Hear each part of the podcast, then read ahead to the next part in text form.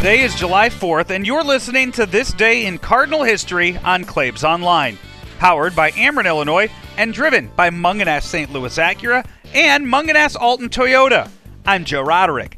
We have classic Cardinal audio for you today from 1980, where George Hendricks created his own fireworks with a walk-off blast in the 10th inning. Here's Mike Shannon with the call. We're in the bottom of the 10th. Hendrick, a long one, way back, way back, and home run. The Cardinals win it on a home run by Hendrick in the 10th.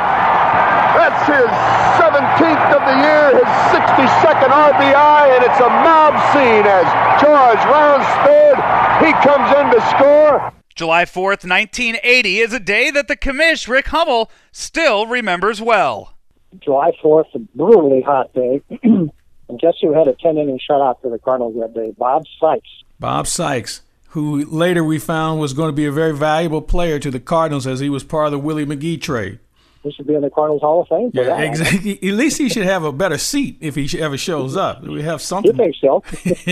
You're listening to This Day in Cardinal History on Claibs Online, powered by Ameren, Illinois, and driven by Mungenast St. Louis Acura and Mungenast Alton Toyota. From all of us here at Claibs Online and from all of our sponsors, have a safe and happy 4th of July weekend.